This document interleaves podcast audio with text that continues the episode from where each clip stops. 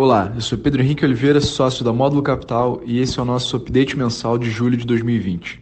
No mês, o fundo Módulo 1 FICFI apresentou rentabilidade de 6,3% versus 8,3% do Ibovespa e 0,6% do IPCA mais o yield de uma B5+. No acumulado do ano, o fundo rendeu menos 5,1%, comparado a menos 11% do Ibovespa. Julho foi o quarto mês seguido de altas significativas no Ibovespa, aproximando o índice aos níveis do início do ano, acima da marca dos 100 mil pontos. A velocidade da recuperação do mercado acionário chama a atenção em função de tantas incertezas acerca da evolução da Covid-19, principalmente nos Estados Unidos. O consequente impacto no resultado das empresas, a possibilidade de uma eventual segunda onda da doença e a efetividade e timing da vacina. No Brasil, o destaque ficou por conta da apresentação por parte do governo da primeira etapa da reforma tributária, propondo a substituição do PIS/PASEP e a COFINS pela Contribuição Social sobre Operações com Bens e Serviços, a CBS.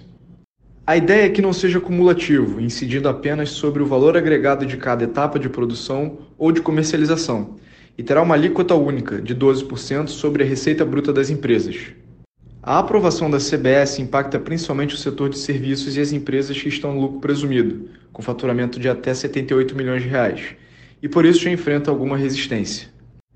O governo indicou que enviará até o final de agosto as demais propostas da reforma com mudanças no IR, IPI, tributação de dividendos e possivelmente uma ideia de um imposto sobre transações financeiras, que será utilizado para compensar uma redução de cobrança sobre a folha salarial.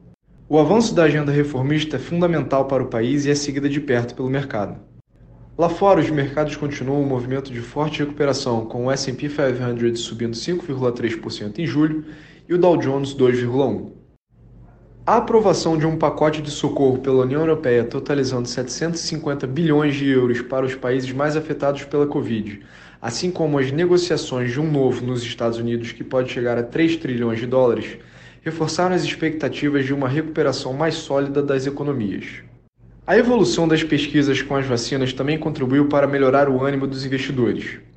O governo americano assinou um contrato de 2 bilhões de dólares com a Pfizer para ter as primeiras 100 milhões de doses de sua vacina assim que aprovada pelo FDA.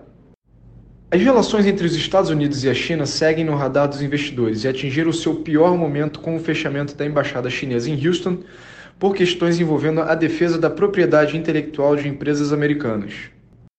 Em resposta, o Partido Comunista Chinês, o PCC, retaliou ordenando o fechamento da embaixada americana em Chengdu. Essa relação conflituosa entre as duas potências e a eleição americana de novembro representam hoje os maiores riscos para o mercado.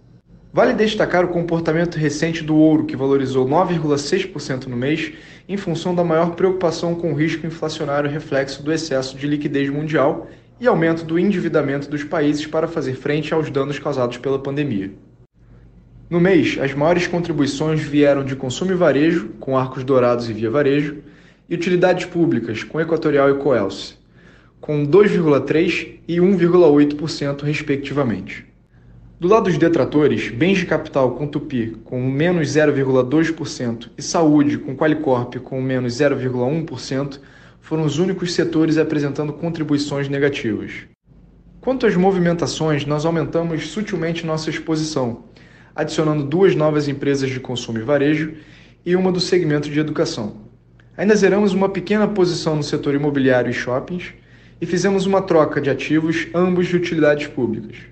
Como consequência, nosso nível de caixa caiu de 8,3% para 6,3%. Bom, esse foi o nosso update mensal de julho de 2020. Qualquer dúvida, por favor, entre em contato conosco. Um abraço e bons investimentos.